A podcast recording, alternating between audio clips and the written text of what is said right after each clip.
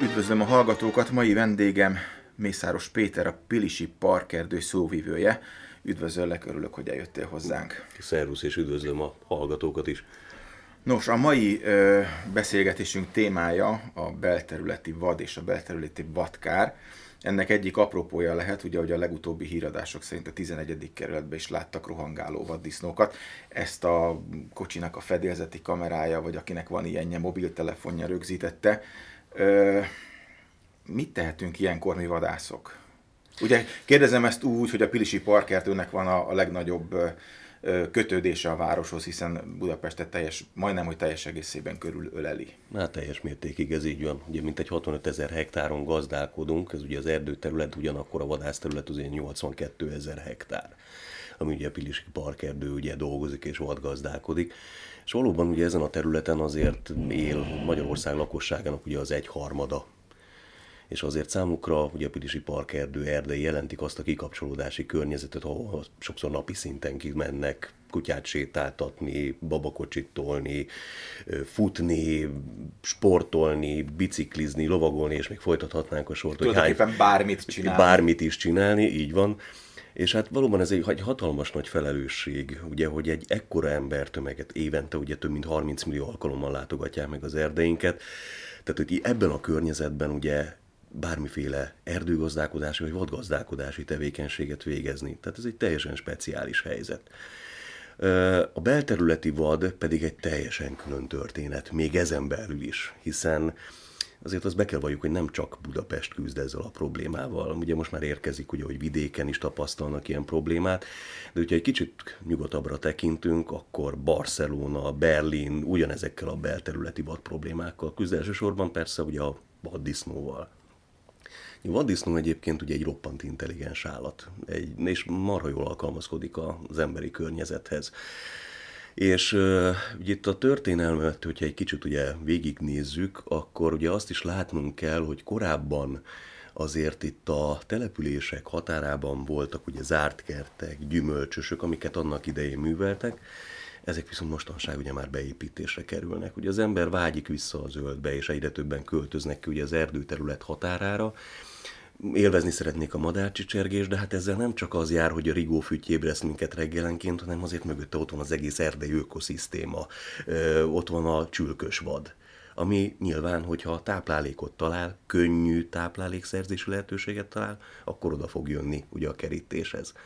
Itt a lakosság is azért... Bocsáss meg, vagy a nem kerítéshez. Vagy a nem kerítéshez. Nagyon sok esetben az is a probléma, hogy nincs kerítés. Hogy nincs kerítés. Így van. Tehát ez is egy abszolút egy fennálló probléma, pedig ugye a magántulajdonnak a védelme, az ugye a tulajdonosnak a feladata. Na most ugye vannak olyan problémák is, és ez a zöld hulladékra egy kicsit azért szeretnék rávilágítani, hogy amikor ugye keletkezik konyhai hulladék, vagy kertinyesedék, azt valaki sajnos egy elegáns mozdulattal ugye átdobja a kerítésen, mondván, hogy úgyis ott az erdő, majd ott szépen elrohad. De hát ez a vaddisznónak, hát olyan, mintha a gyereknek cukros zacskót ráznánk. Hát ugye egy ilyen zöld kupac alatt megtelepszik a giriszta, megtelepszik a csiga, ott vannak ugye különböző lebontó szervezetek, és hogyha még ételmaradék is van benne, hát miért menne az erdőbe és turkálna össze a talajt, meg szerezné be nehezebben a táplálékot, amikor ott várja a terített asztal. És innentől kezdve jön a probléma, hogy bármennyire is intelligens a vaddisznó, sajnos nem tud olvasni nem tudja elolvasni az, hogy magánterület, és be fog menni ugye a kertbe, és hogyha valaki ott a hullan hagymákat bizony elültette, azt a vaddisznó remekül meg fogja csócsálni, hogyha nincsen megfelelő védelem. Igen, picit provokállak a fotón, ami, ami szerepeltek ezek a gazdag réti vaddisznók, ott még buszmegálló is volt. Tehát azért, azért hogy hm, tudom, hogy hogy kerül oda a disznó, miért kerül oda a disznó, nagyjából azt is lehet sejteni. Mit tudunk tenni attól, azon felül, hogy kerítéseket húzunk. Tulajdonképpen ez az egyik megoldás. Tehát mindenképpen ugye a magántulajdonk védelme az egy nagyon fontos dolog. Az egy másik kérdés, hogy ugye ezeket a területeket, ahol a vaddisznó beszokott, és most már ott is él, nekünk ugye volt egy tanulmányunk közösen még a Szent István Egyetemmel, akkor még ugye Szent István Egyetem Gödöllő, hogy nézzük meg már azt, hogy a vaddisznók most tényleg az erdőterületről jönnek be ennyire a városba, vagy esetleg talán a belterületen is élnek. És érdekes módon ugye a vizsgálatok, GPS nyakör, mindenféle vizsgálattal haladtunk előre, azt mutatták ki, hogy most már van olyan vaddisznó populáció, ami genetikailag elkülöníthető az erdei populációtól. Magyarul teljesen a belterületen él, ott szaporodik, ott éli a mindennapi életét. Nincsen zavarás, nincsen vadász, aki őt ö, szabályozza, és ennek megfelelően ugye jönnek beljebb és beljebb, és így kerülnek gazdag réten az utcára is. Csak a vaddisznóról beszélhetünk ilyen robbanásszerű emberközeliségről, vagy, vagy esetleg más vad, vadfajjal is hát ugye, találkozhatunk. Természetesen ugye a róka is azért egy mindennapos eset. Tehát a róka ravazdi, tehát azért... Hát... Teljesen, ugye, ő is nagyon jól alkalmazkodik azért az emberi környezethez. Hát ugye érdekes kérdés volt az is, amikor ugye itt a Gellért hegyen meg szarvast láttak. Holott azért a szarvas kifejezetten kerüli ugye az ember lakta környezetet. Itt a Budai hegységben, itt közvetlenül a főváros kör, környezetében nagyon kevés szarvassal találkozunk, tehát ez számunkra is egy meglepetés volt. Igaz, hogy ugye a Gellért hegy ugye nem a Pilisi Parkerdőhöz tartozik tehát innentől kezdve ugye ez, erre mi megoldást adni, hogy ott van egy szarvas, igazából nem nagyon tudunk, nem tőlünk kerül oda. De valahogy mégis oda Valahogy kerül. mégis oda Ilyenkor kerül. mi a teendő egyébként? Tehát mondjuk sétálok a, maradjunk gazdag réten, és sétálok a busz megálló felé, és a nem is tudom milyen busz jár ott, de mondjuk a busz megállóba ott várja velem együtt egy vaddisznó, vagy egy róka, vagy bármi a buszt. Hát nézd, alapvetően azért ezt oda vezethetjük vissza, hogy ez mégiscsak egy balesetveszélyes helyzet. Most, hogyha balesetveszélyt érzékelsz, akkor ki az első, akit értesítesz? A rendőrség. rendőrség Pontosan. Tehát ezt kell tenni, ilyenkor ugye a rendőrséget kell értesíteni, és ők utána meg tudják tenni a megfelelő lépéseket. Ugye vannak olyan önkormányzatok, akik, akik most már ugye kifejezetten itt a belterületi vad kérdésében akár saját embert is alkalmaznak arra a feladatra, hogy ezt a belterületi vadat ezt kezelni tudja. Mi, mint Pilisi Parker, ugye belterületen vadászatot nem végzünk, ugye ez nem része a vadászterületnek. Viszont nyilván ugye segítséget szeretnénk nyújtani, és ezt meg is tesszük, tehát például mondjuk vadbefogó berendezéseket kölcsön tudunk adni az önkormányzatok számára. A feladat viszont az, hogy ezt mindenképpen szakember kezelje. Azt az önkormányzatnak kell biztosítania és akkor adott esetben mondjuk a Pilisi Park megkérheti az önkormányzat, hogy segítsetek? Nem áll, vagyunk ellene semmi ilyen dolognak, tehát mi szívesen együttműködünk és próbálunk megoldást találni ugye ezekre a helyzetekre. Egy dolgot azért nem lehet számon kérni a Pilisi Parkerdőtől, hogy a belterületen menjen be és lője le azt a vadat, hiszen az ugye nem a feladatunk. Világos. Mennyire hatékonyak ezek a, ezek a csapdák, vagy ezek a befogó? Vadbefogó berendezések. Vadbefogó. Ennek is a hatásoka azért egy, egy elég érdekes kérdés, mert ugye pár éve volt uh, olyan helyzet, hogy több mint száz vaddisznót fogtunk be itt Budapest határában, ugye a mi erdőterületünkön, közel ugye a, uh, a belterülethez, és ezeket a vaddisznókat mi el is szállítottuk tehát utána ugye visszahelyeztük őket, elvittük őket messzebbre. Ez ugye egy humánus módszer, Ugyanakkor azért azt is figyelembe kell venni, hogy a vadbefogó berendezés ugye hogyan működik, ott beetetés történik. Magyarul Vonzom. ugye oda vonzuk a vadat. Tehát magyarul felgyülemlik ott ugye a vad létszám, tehát járhat egy olyan jelenséggel, hogy több vaddisznót tapasztalunk ott a térségben, mint korábban. A másik problémája ennek a vadbefogó berendezések az sajnos ugye az ember.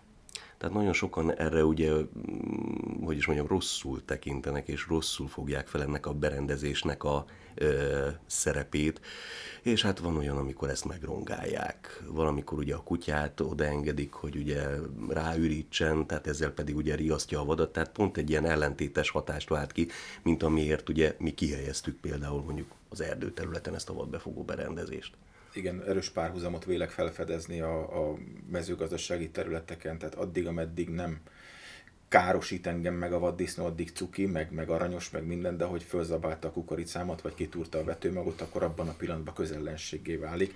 Igen, ugye érdekes ez is, hogy valaki, valaki, tudunk olyan esetről, amikor valaki kifejezetten etette mondjuk a vaddisznót a kertje végében, mert annyira aranyos és annyira cuki, ellentétben a szomszédjával, akinek a kertjében mondjuk olyan dúlást okozott a vad, hogy ő pedig ugye nem győzte helyre állítani a károkat. Tehát azért ez egy eléggé úgymond kettős. Kettős, igen. Hogyan lehetne csökkenteni a vad belterületi jelenlétét? Lehet egyáltalán csökkenteni? Az a helyzet, hogy erre ugye a külföldi példákat, hogyha alapul vesszük, például mondjuk ugye Berlint, ott van egy külön egység arra, hogy ezt a belterületi vadat ugye kezelni tudja. Jelenleg erre Magyarországon még annyira kifejezett gyakorlat nincsen, tehát nincsenek olyan szervek, amik ezt a feladatot itt el tudnák látni. Lehet, hogy érdemes lenne ezt végigfontolni, hogy olyan kiképzett emberek, akik egy ilyen belterületi, akik egy ilyen városi környezetben ezt a feladatot el tudják látni.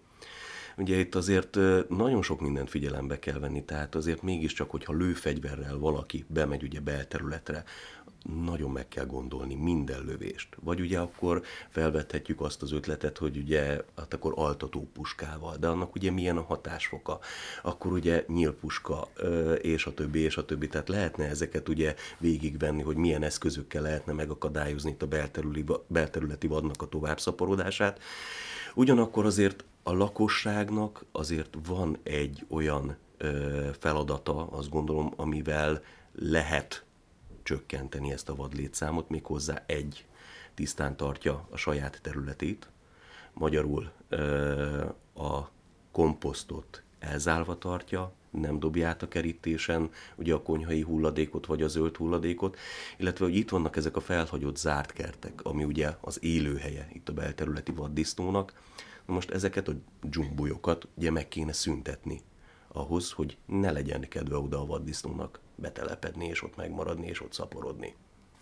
Ezeket a példákat gondolom átnéztétek, a külföldi ilyen, ilyen vad, vadkár elhárító példa, nem tudom másképp mondani. Ö, nem lehetne abból valamit átültetni, vagy egy az egybe áthozni a magyar rendbe? Az az igazság, hogy mi ugye, mint Pilisi Parkerdő, mi a magunk oldaláról megteszünk mindent, hogy a saját területünkön rendet tartsunk.